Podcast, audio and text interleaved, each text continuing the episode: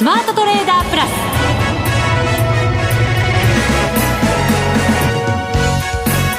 全国のリスナーの皆さんこんにちは。内田まさです。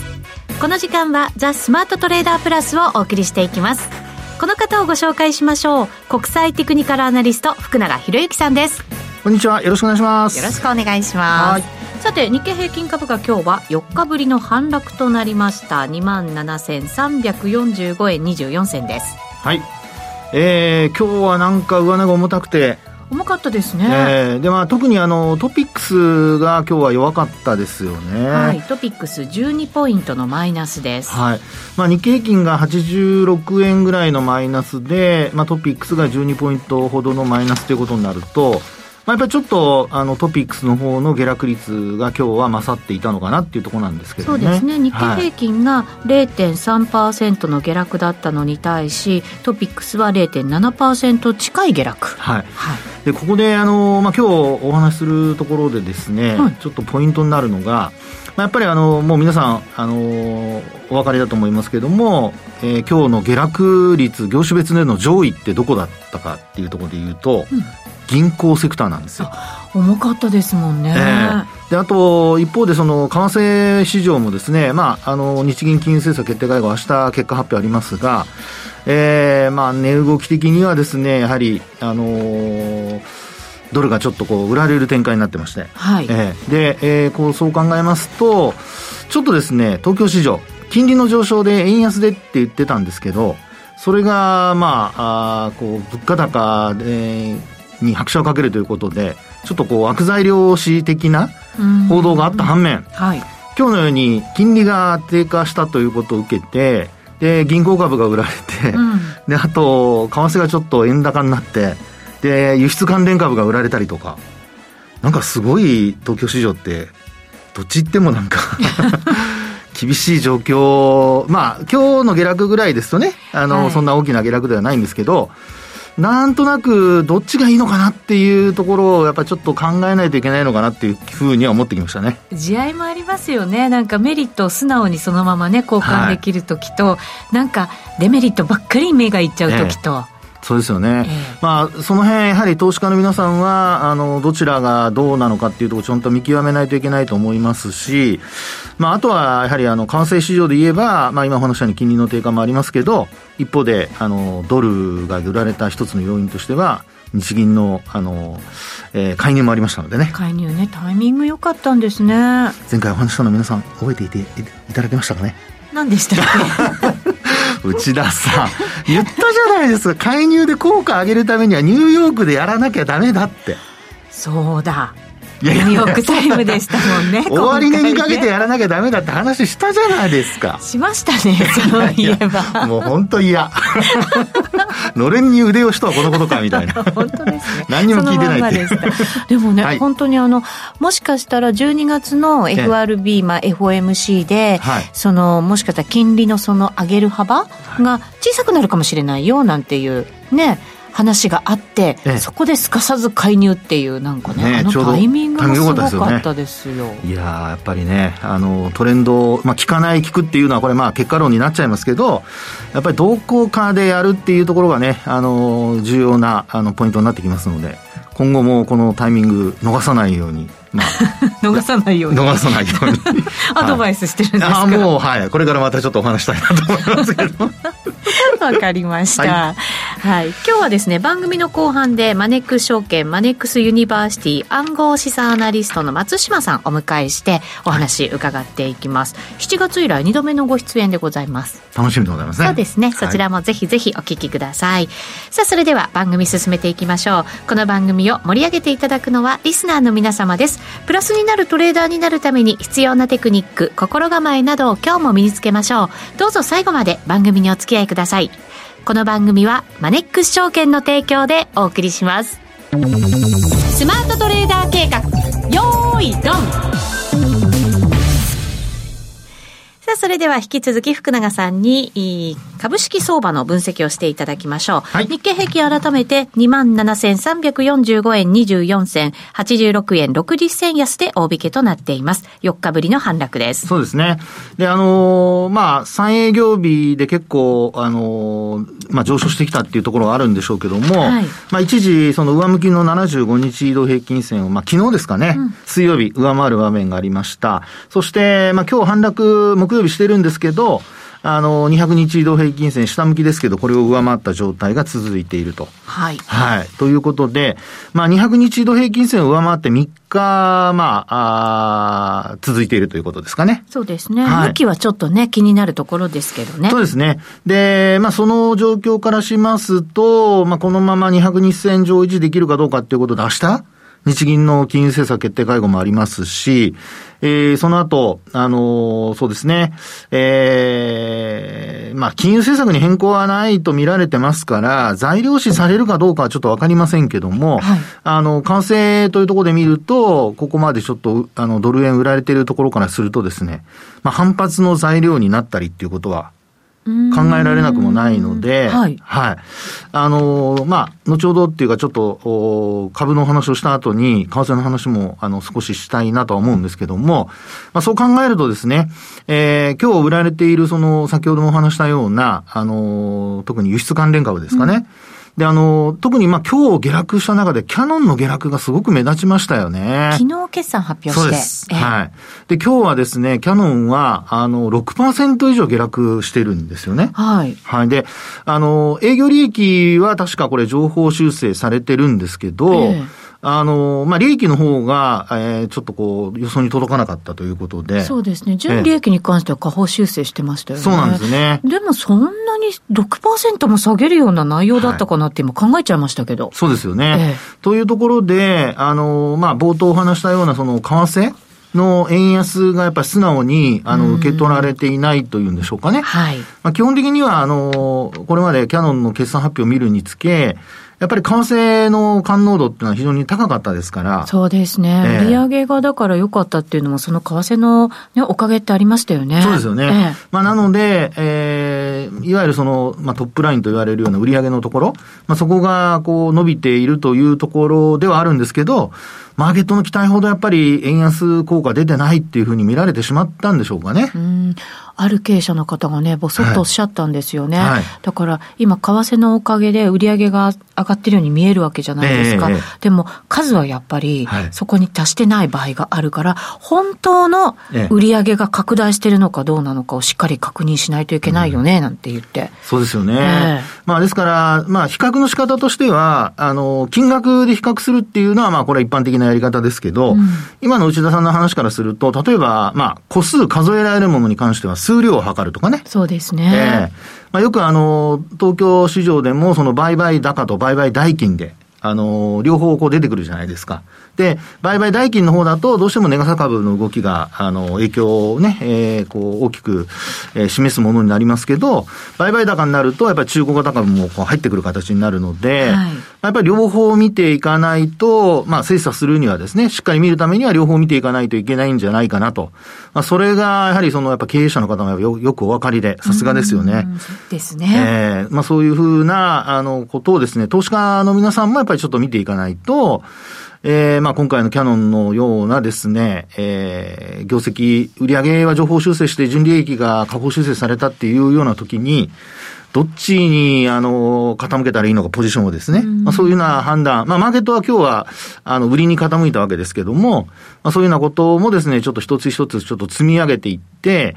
えー、これから出てくる決算発表にですね、対応できるように、まあ、常にこう、投資家はアップデートしていかないといけないということになるのではないかなというふうに思いますけどもね。そうですね。またその、為替のおかげで、えトップライン上がってたっていうところがありますから、ね、為替がだから、もし円高に行くとするとね、やっぱりそこ剥がれ落ちちゃうわけですからね。はい、そうなんですよね。ねですから、まあ、純利益のその、下方修正、まあ、ほんのわずかなんですけど、まあ、その、予想に届かなかった、あるいは基準の、えー、見通しを下回ったっていうようなことになってくると、まあ、今後もももしそういう同じパターンの企業が出てくるとですね、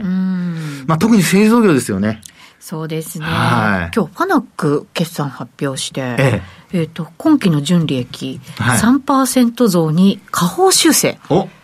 ということなので、でこの辺はね、ちょっとやっぱり、あの、ファクトリーオートメーションだったり、ロボマシンだったりの需要が減速してるんじゃないかっていうところ出てますから、はいうんね、これ、通期の業績予想ね、下方修正ですからね。そうなんですよね。えー、であと、あの、まあ、中国の需要の減速だとかっていうことが、今の内田さんの話の中に含まれている話だと思うんですけど、まあ、やはりですね、あの、まあ、今の日本株が割安だという話はあるにせよですよ。これやっぱり、みんなね、割安な株を探そうって、投資家は一生懸命研鑽して、アップデートして、はい、データも最新のものにしているにもかかわらず、やっぱ放置されてるってことが本当にミスプライスがあるかどうかですよね。うん。今、内田さん、何ですか？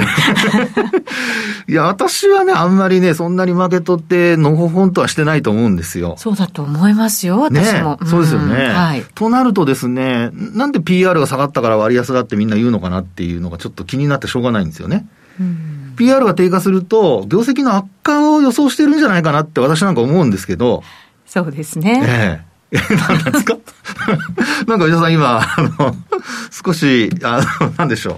あの、疑いのよういやいやいやいや、そんなことないですよ。ええー、まあ、あの、今後ですね、こういった製造業の決算発表が進むにつれ、えー、まあ、トップラインのその状況だとか、あとそれから純利益の状況だとか、で、円安効果がどのぐらいなのかとか、で、そういったところがですね、よりそのマーケット厳しい目を向けてくると思いますので。そうですね。えー、あの、今後その景気自体が上向いてくるよっていう期待が持てるんだったらまたね、はい、割安よっていうふうな判断になるんでしょうけれども、えー、この先まだまだ景気後退が始まって、どれぐらいまでいくのかわからないよって中では、ね、やっぱりね、ちょっと難しくなるのかもしれないですよね。そうですよね。で、あと、やっぱポイントになるのが、あの、まあ、テクニカル的なちょっとお話でですね、簡単にちょっとご紹介だけしときたいと思うんですけど、はい、あの、まあ、今日までのところ、今日はちょっと反落しましたけど、3日間で結構戻してますよね、株価ね。そうですね。えー、で、これあの、どこまで戻したかっていうのをちょっと皆さんにご紹介しておきたいなと思うんですね。はい。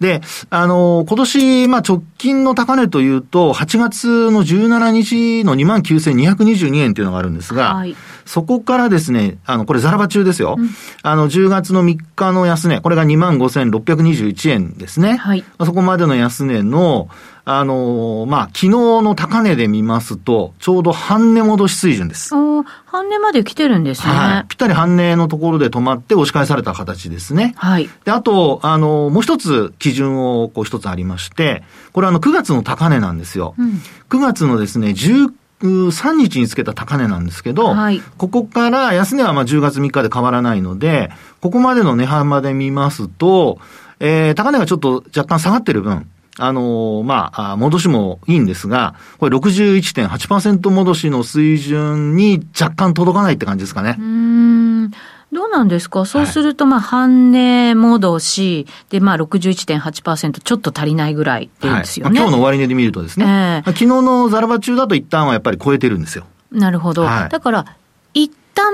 ちょっとやっぱりそういう目処になるところまで来たからの今日の下げ。はい。というのがですね、一つ考えられるかなと。ですので明日、あのー、まあ、日銀の金融政策決定会合の結果次第では、えー、株価上下に動いたり、あるいは為替にも影響を与えてくると思いますので、まあ、そのあたりをですね、ちょっと、あのー、まあ、皆さん明日は、えー、取引時間中に出てくる可能性ありますから、ご注意いただいて、はい。はい。えー、マーケットでですね、まあ、損失とか、あのー、膨らまないように、えー、あるいは発生させないようにしていただければなというふうには思います。為替についても。はい。為替はですね、はい。あの、トレンドが今ちょっと変わりつつありますので。なんかね、ドル売りになってきましたね、はい、そうなんですね。で、あの、いつもお話しているボリンジャーバンドで見ると、20日移動平均線を昨日下回って、うん、今日はですね、マイナス1シグマに到達するところまで来てるんですよ。えー、今日は一番安いところ145円台前半がありました。はい、11銭。はい。で、マイナス1シグマが145円の私が見てるところですと01銭なので、えー、もう本当ギリギリ。はい。ですから、ここで、あの、ニューヨークタイムで終値がこの水準で終わるようなことになると、えー、20日線も下向きに転じてきたりっていう流れになりますから、えー、まあ、おしめ買い考えている方は明日の日銀の、えー、動きと、それから、えー、それでも流れが変わらなければ、ちょっと円高方向を見ておく必要があるのかなと。まあ、そういうところがポイントになるんじゃないかなと思います。はい、わかりました。以上、スマートトレーダー計画、用意ドンでした。続いては、マネックス証券からのお知らせです。投資家の皆様、マネックス銘柄スカウターをご存知ですか？マネックス銘柄スカウターは、マネックス証券に口座をお持ちの方が無料でご利用いただける日本株銘柄分析ツールです。マネックス銘柄スカウターでは、売上高や営業利益など重要な業績指標を過去10期以上にわたりグラフ表示することができます。自分でデータを整理する手間をかけずに、長期的な視点で企業を分析することが可能です。また、マネックス銘柄スカウターには、10年スクリーニングという機能がございます。通常提供されているスクリーニング機能は直近の通期業績や今期の会社予想などを対象にすることが多いのですが、10年スクリーニングなら過去10年間の業績や直近の四半期業績での銘柄選びが可能なので、長期視点で自分に合った銘柄を探し出すことができます。さらに、マネックス銘柄スカウターはスマートフォンへの表示最適化も行っているので、外出先などでも場所を選ばずスムーズに銘柄分析を行っていただけます。また、マネックス銘柄スカウターの活用術も、マネックス証券のセミナーやホームページで紹介していますので、ぜひご覧ください。マネックス銘柄スカウターは、マネックス証券に口座を開設いただくと、無料でご利用いただけます。マネックス証券の口座は、無料で開設できます。日本株投資の強い味方、マネックス銘柄スカウターをぜひお試しください。マネックス証券での取引に関する重要事項。マネックス証券が扱う商品などには価格変動などにより元本損失、元本超過損が生じる恐れがあります。投資にあたっては契約締結前交付書面、目論見書の内容を十分にお読みください。マネックス証券株式会社、金融商品取引業者、関東財務局長、金賞第165号。スマートトレーダープラス今週のハイライト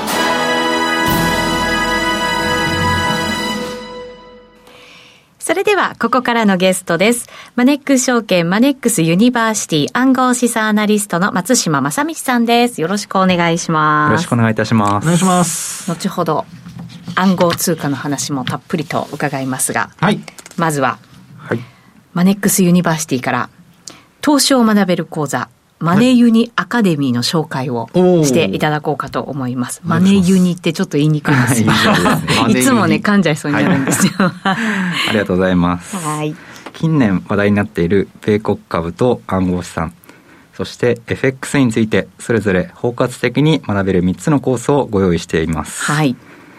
どちらのコースも断片的に投資に関する情報を学ぶのではなく、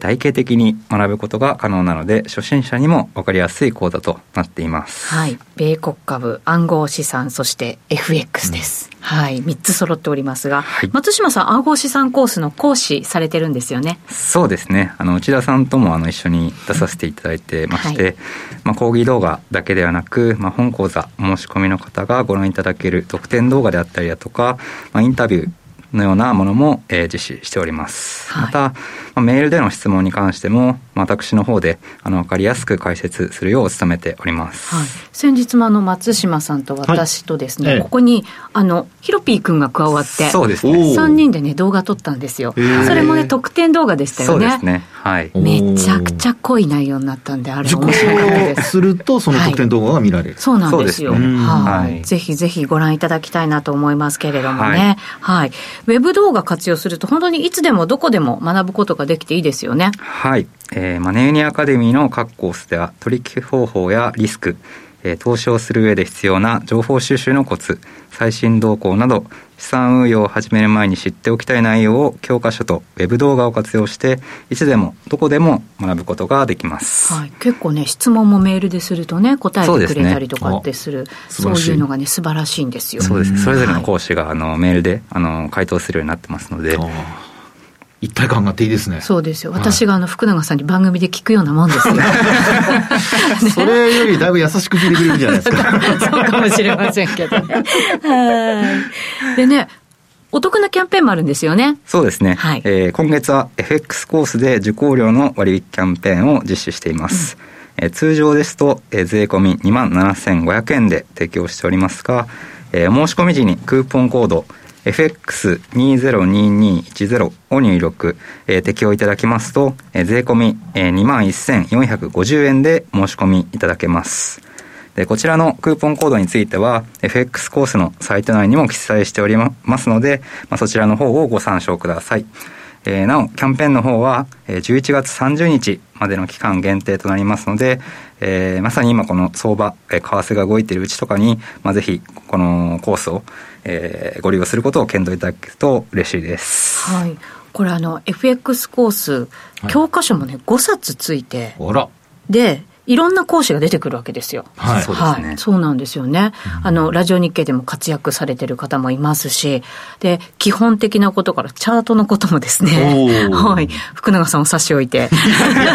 い ろいろね、そうそうそう、教えてくださるのでね、はい、基本から学べて、はい、で、今の動向も、やっぱりメールなんかでこうね、質問もできるということになりますから。いいですね。至れり尽くせりじゃないですか。2万7500円だってお得なのに、2万1450円になっちゃいますからね。ですね。はい。お得な時こそ有効活用ですね。本当そうですね。まだまだね、為替動きそうですから、はい、このチャンス逃さないように、まずはマネーユニで検索をしていただけるとね、いいかなと思います。はい。ここまでは宣伝でございました。はい。はい、ここからちょっと暗号通貨の動きもね、伺っていこうかなと思いますけど、どうですか、最近？そうですね。あの、米国株の方も戻してると思うんですけど、まあ、暗号資産、えー、ビットコインについても、まあ、株と同じような形で、えー、価格の方が戻ってきています。で、直近だと、えー、2万ドルを回復しまして、日本円ですと、まあ、300万円台の方を回復しているような状況になっています。じゃあ結構戻ってきましたね。そうですね。あのー、コロナ以降、米国株との相関というものがまあ強まっていて、うん、で、まあ、金利の上昇とともに、米国株と一緒に売られてはいたんですけれども、はい、まあ、直近ですと、そのビットコインと米国株との相関が、あのー、まあ、低下してきているというところで、まあ、分散投資のメリットみたいなところも一部意識されているんではないかなと思います。うん、あの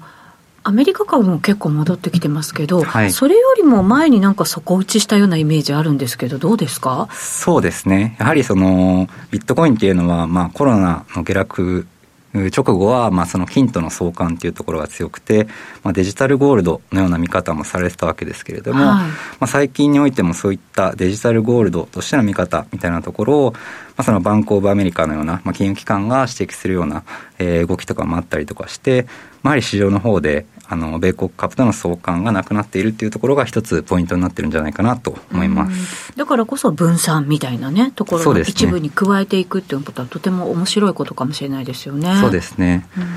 まあ、あと大前提としまして、やっぱりその暗号資産市場そのものがまだまだ発展途上というところがありまして、まあ、最近ですと Web3 というような、えー、ワードもまあ注目されていますけれども、まあ、暗号資産を活用したまあ企業の参入であったりだとか、まあ、その新しいサービスみたいなところもまあどんどん生まれている中で、やはりそのマーケット自体があの日々その成長しているんじゃないかなと思います。機関投資家なんかも結構続々参加してませんそうですね。やはりその今年入ってから、まあ、一時的にあの機関投資家によるその暗号資産への関心みたいなところは薄れて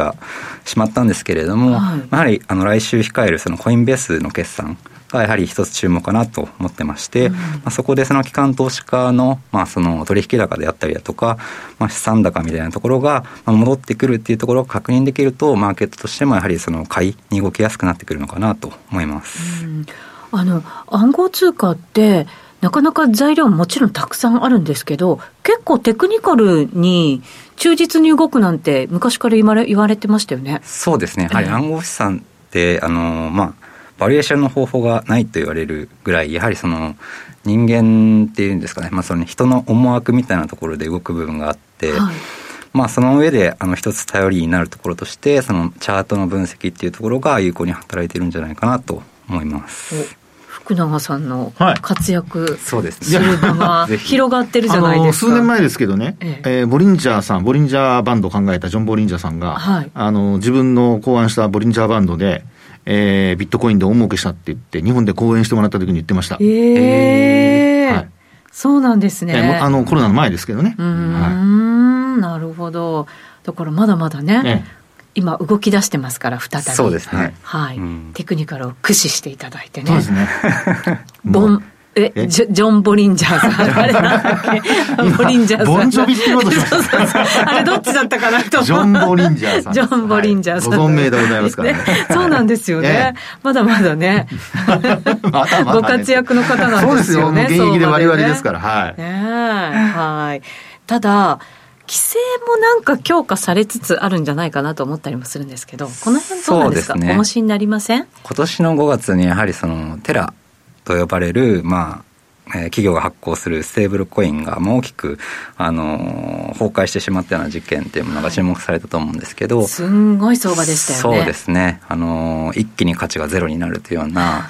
センセーショナルな事件であったんですけれども、はい、まあ、それ以降やっぱりそのアメリカの方ではそのステーブルコインに対する規制っていうところがまあ一つあの意識されていて、うん、まあ、それだけではなくてその暗号資産ファンドへのまあ取り締まりだったりだとか、まあ、あとレンディング企業への取り締まりとかですね、まあ、暗号資産関連企業全般に対するまあ当局からのあの指摘みたいなところが引き続き今続いているような状況で、うんどうそのアメリカがその暗号資産に対するルールを整備するのかっていうところが一つ意識されています。ただこれ排除しようとするものじゃなくてやっぱり取引の環境を整えるものっていうことになるんですかね？そうですね。やはりその今のアメリカの状況を見ると。あの中国のように暗号資産取引を完全に禁止するっていうような、まあ、動きにはならないと、まあ、予想されまして、まあ、どちらかというよりはその機関投資家とかですね、まあ、プロの投資家の方々が、まあ、市場に入っていきやすいような、まあ、ルール整備っていうところが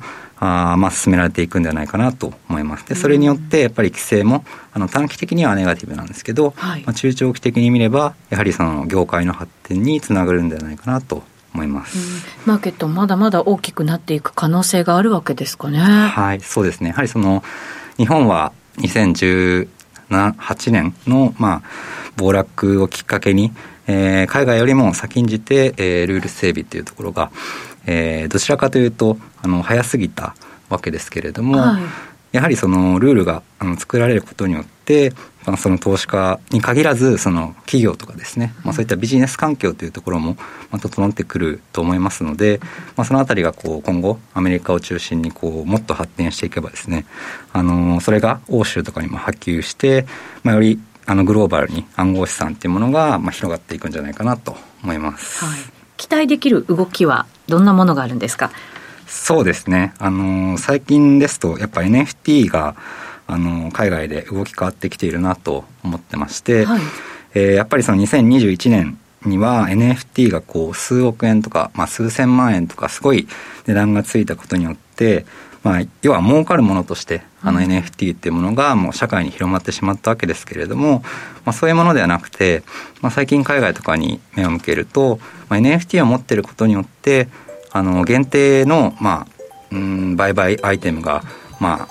得られるとかあるいはなんかもその NFT をまあデジタル上の権利として、えー、何かとあの特別なサービスを受けられるとか、はい、まあ、そういったあのデジタル権利証としての使い方みたいなところがあの海外では出てきています。そういうのまた期待されるね一つのね、はい、話題ということですね、うん、またぜひぜひいろいろ教えていただきたいと思います、はい、松島さんありがとうございました。ありがとうございました。さてあっという間にお別れのお時間です。ここまでのお相手は福永博之と内田まさでお送りしました。来週11月3日は文化の日で番組お休みでございます、はい、それでは皆さんまた再来週 この番組はマネックス証券の提供でお送りしました。